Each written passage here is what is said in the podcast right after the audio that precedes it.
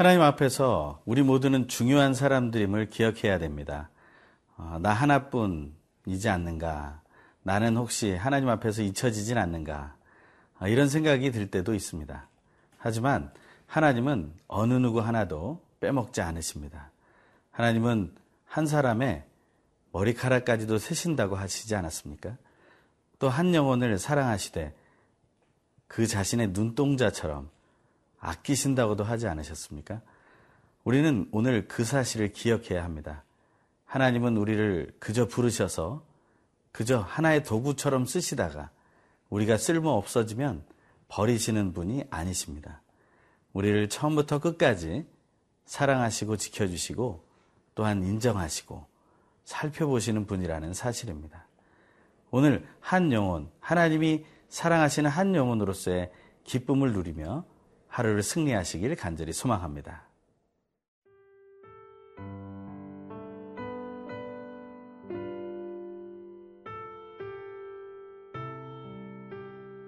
민숙이 3장 14절에서 39절 말씀입니다.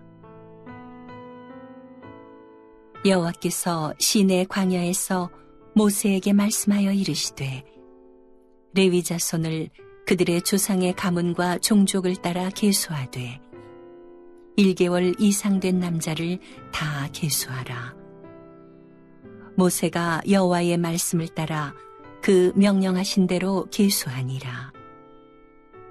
레위의 아들들의 이름은 이러하니 게르선과 고핫과 무라리오. 게르손의 아들들의 이름은 그들의 종족대로 이러하니 림니와 시무이요. 고아세 아들들은 그들의 종족대로 이러하니 아브람과 이스알과 헤브론과 우시엘이요. 무라리의 아들들은 그들의 종족대로 말리와 무시이니 이는 그의 종족대로 된 레위인의 조상의 가문들이니라. 게르손에게서는 림니 종족과 시무이 종족이 났으니 이들이 곧 게르손의 조상의 가문들이라. 계수된 자, 곧 1개월 이상 된 남자의 수요 합계는 7,500명이며 게르손 종족들은 성막 뒤 곧 서쪽에 진을 칠 것이요. 라엘의 아들 엘리아삽은 게르손 사람의 조상의 가문의 지휘관이 될 것이며 게르손 자손이 회막에서 맡을 일은 성막과 장막과 그 덮개와 회막 휘장문과 뜰의 휘장과 및 성막과 재단 사방에 있는 뜰의 휘장문과 그 모든 것에 쓰는 줄들이니라. 고하덱에서는 아브람 종족과 이스알 종족과 헤브론 종족과 우시엘 종족이 났으니 이들은 곧 고핫 종족들이라. 계수된 자로서 출생 후 1개월 이상 된 남자는 모두 8,600명인데 성소를 맡을 것이며 고핫 자손의 종족들은 성막 남쪽에 진을 칠 것이요. 우시엘의 아들 엘리사바는 고핫 사람의 종족과 조상의 가문의 지휘관이 될 것이며 그들이 맡을 것은 증거궤와 상과 등잔대와 재단들과 성소에서 봉사하는 데 쓰는 기구들과 휘장과 그것에 쓰는 모든 것이며 제사장 아론의 아들 엘르아살은 레위인의 지휘관들의 어른이 되고 또 성소를 맡을 자를 통할할 것이니라. 무라리에게서는 말리 종족과 무시 종족이 났으니 이들은 곧 무라리 종족들이라. 그 계수된 자, 곧 1개월 이상 된 남자는 모두 6,200명이며 아비하일의 아들 수리엘은 무라리 종족과 조상의 가문의 지휘관이 될 것이요. 이 종족은 성막 북쪽에 진을 칠 것이며 무라리 자손이 맡을 것은 성막의 널판과 그 띠와 그 기둥과 그 받침과 그 모든 기구와 그것에 쓰는 모든 것이며 뜰 사방 기둥과 그 받침과 그 말뚝과 그 줄들이니라. 성막 앞 동쪽 곧 회막 앞 해돋는 쪽에는 모세와 아론과 아론의 아들들이 진을 치고 이스라엘 자손의 직무를 위하여 성소의 직무를 수행할 것이며 외인이 가까이 하면 죽일지니라. 모세와 아론이 여호와의 명령을 따라 레위인을 각 종족대로 계수한즉 1개월 이상 된 남자는 모두 2만 2천 명이었더라. 민수기 3장과 또 4장의 본문에는 레위인을 계수하라는 하나님의 명령이 나옵니다. 그 계수는 두 가지 종류의 계수 어, 방법이 나오게 됩니다. 오늘은 그 첫 번째 계수에 대한 이야기를 하고 있고 모세는 그것에 순종하고 있다고 오늘 본문은 말하고 있습니다. 14절에서 16절의 말씀을 읽겠습니다. 여호와께서 신의 광야에서 모세에게 말씀하여 이르시되 레위 자손을 그들의 조상의 가문과 종족을 따라 계수하되 1개월 이상 된 남자를 다 계수하라. 모세가 여호와의 말씀을 따라 그 명령하신 대로 계수하니라. 아멘. 여호와께서 신의 광야에서 모세에게 계수하라고 말씀하신 그 첫 번째 원리는 1개월 이상 된 레위인 남자를 모두 다 계수해야 된다는 것이었습니다. 1개월 이상이라는 것은 무엇을 의미합니까? 아무래도 젖먹이로 있다가 이제는 젖을 떼야 할 그 시기쯤이 아닐까 생각을 합니다. 아니, 그 이상 더 많은 시간이 지나겠지만 이제는 이 땅에 나와서 새롭게 태어난 그 시간을 또 적응하는 어느 정도의 시간이 지났을 거라는 생각을 하게 됩니다. 아, 그 당시 상황으로 봤을 때 그 광야의 어려움 속에서 1개월 이전에 죽음을 맞이한 그런 아기들도 있었을지도 모르겠습니다. 하지만 어떤 원리에서건 하나님은 1개월 이상 된 남자 아이를 모두 계수하라고 말하고 있습니다. 하지만 그 남자 중에 그 연령의 마지막은 정해놓고 있지 않습니다. 그 마지막 연령이 정해져 있지 않다는 것은 1개월 이상 되어 있고 살아있다면 모든 남자를 계수하라는 것입니다. 물론 여성에 대한 의미가 빠져 있기 때문에 우리는 하나님에 대해서 오해할 수 있다라고 생각할지 모르겠습니다. 하지만 현대를 사는 우리들에게는 1개월 이상 된 우리 모든 한 사람 한 사람을 다 계수하라는 명령으로 들어도 무관할 거라 생각하게 됩니다. 하나님은 살아있다면 모든 사람을 계수하라는 의미에서의 말씀을 주셨다는 것입니다. 살아있다라는 것이 어떤 것을 의미합니까? 그것은 우리에게 복이 주어진 것입니다. 우리는 이 땅에 살고 있지만 사실은 하늘로부터 받은 생명을 가지고 살아가는 것이 아니겠습니까? 하나님께서는 우리 모두에게 생명을 주셨고 그 생명을 가지고 우리는 우리의 일생을 살아가고 있습니다. 1개월 이상 된 남자의 수를 세라는 말씀에 모세는 그 수를 세게 됩니다. 하나님께서 수를 세라는 말씀은 무엇입니까? 먼저 민숙이 앞서 나온 개수는 20세 이상의 싸울 만한 사람들, 그 남자의 수를 세라고 했습니다. 하나님께서 원하셨던 것은 그들이 하나님의 싸움을 싸우는 하나님의 군사가 되기를 원하셨던 것이죠. 하지만 1개월 이상 된 남자인 레위인을 향해서는 하나님은 무엇을 말씀하고 계시는 것입니까? 그것은 하나님의 사람으로 세워지는 것이 얼마나 귀하며 하나님을 향해 통로로 쓰임받는 것이 얼마나 귀한지를 보여주고 싶으셨던 것입니다. 그래서 모세는 하나하나 개수하게 됩니다. 또 개수하는 하나하나의 그 모든 이유는 무엇이겠습니까? 그것은 바로 하나님께서 하나하나 귀하게 여기고 보호하시고 인도하시고 기억하시겠다는 것을 의미한다는 것입니다.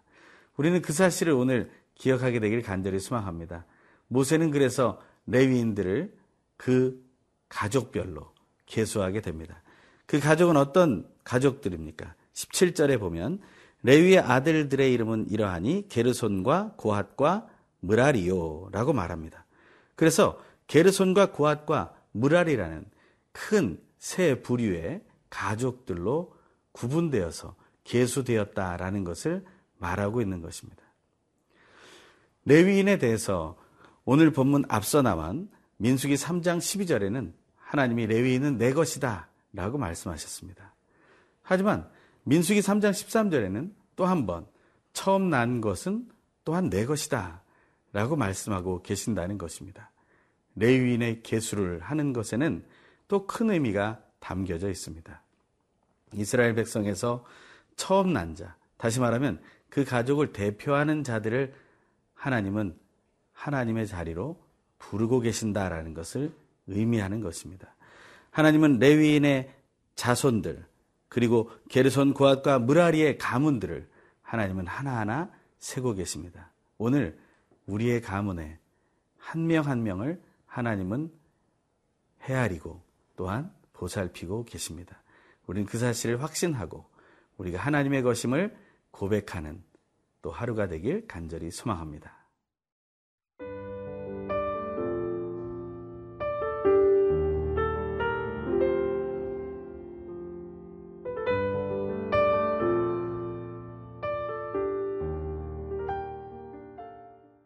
레위인으로 부름받고 또 그들이 하나님 앞에 서게 되는 그런 모든 과정 속에서 그들에게는 아주 중요한 것들이 주어집니다. 첫 번째는 그들의 숫자가 세워질 뿐 아니라 그들이 있어야 할 자리까지 정해졌다라는 것입니다. 오늘 본문에 21절에서 또한 39절에는 그 레위인들이 어떻게 성막을 중심으로 해서 자리를 잡게 되는지에 대한 이야기가 나옵니다. 먼저 21절에서 26절에 보면 게르손 그 가문에 대해서는 그들이 그 성막의 뒤, 곧 서쪽에 진을 쳐야 한다라고 말하고 있습니다. 또한 27절에서 32절의 말씀에 보면 고핫 자손들, 그들은 성막의 남쪽에 진을 쳐야 된다고 말하고 있습니다. 또한 33절에 37절에는 무라리 족속, 무라리 가문에 대한 얘기가 나오는데 그들은 성막의 북쪽에 진을 쳐야 된다고 말합니다. 그러면서 해 뜨는 곳 동쪽이 비어 있게 되는데요. 거기에 대해서는 38절 말씀에 바로 성막의 동쪽에는 모세와 아론, 아론의 아들들이 진을 치고 있어야 된다라고 말하고 있습니다.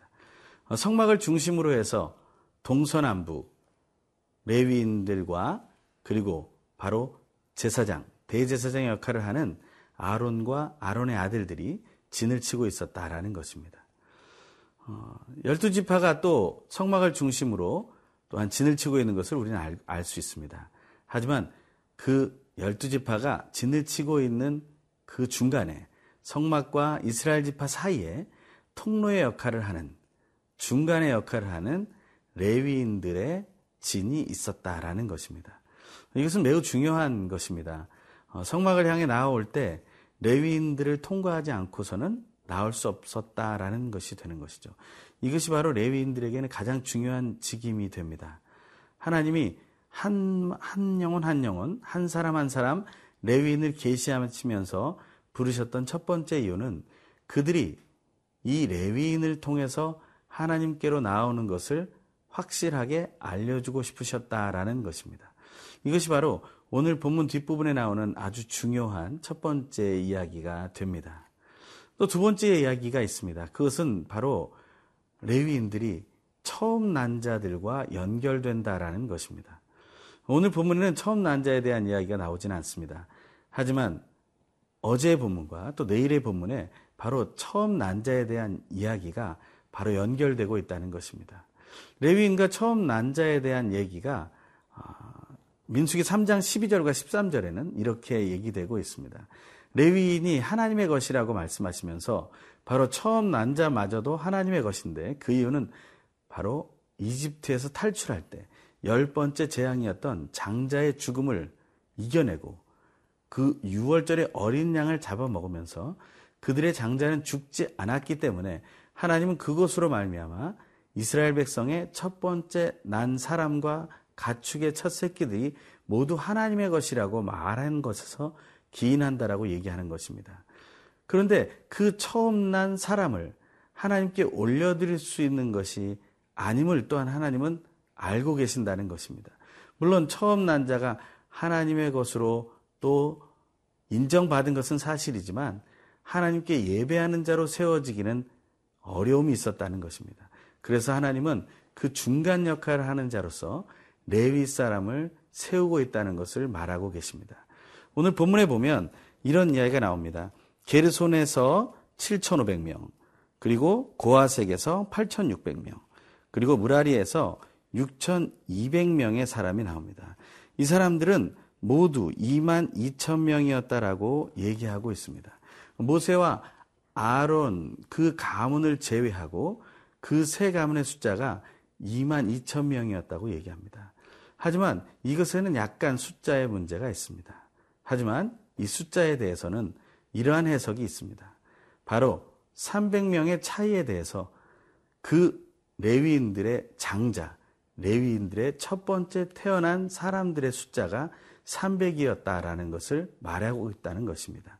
처음 태어난 자는 먼저 하나님의 것이기 때문에 처음 난 자를 대신할 수 없다라는 그러한 이유 때문이죠.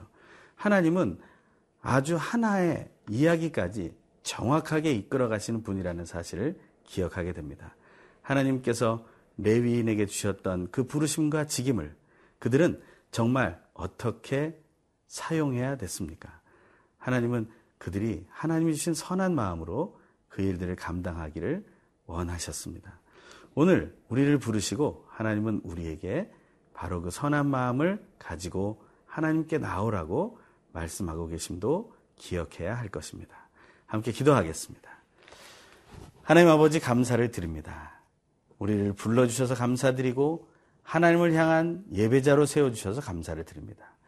이 세상에 믿지 않는 자들을 향한 하나님의 깨끗한 통로로 쓰임받는 오늘 하루가 되게 하여 주시옵소서. 예수님의 이름으로 기도합니다. 아멘.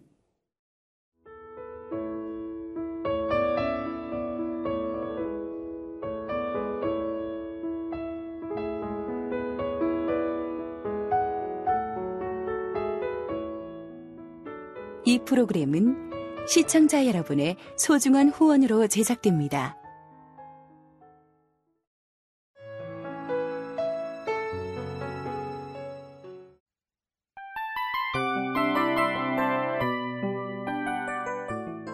이 프로그램은 청취자 여러분의 소중한 후원으로 제작됩니다.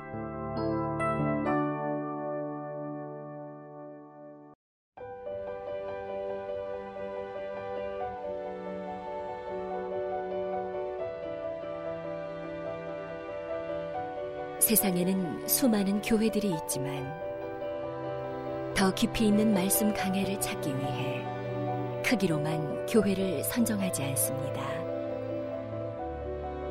보다 좋은 영적 콘텐츠를 더 많이 나누기 위해 방송비를 받지 않습니다.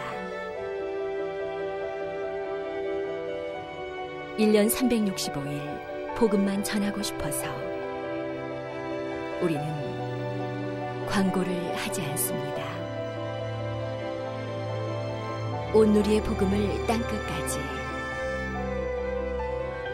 CGN TV와 함께 땅끝 성교사가 되주세요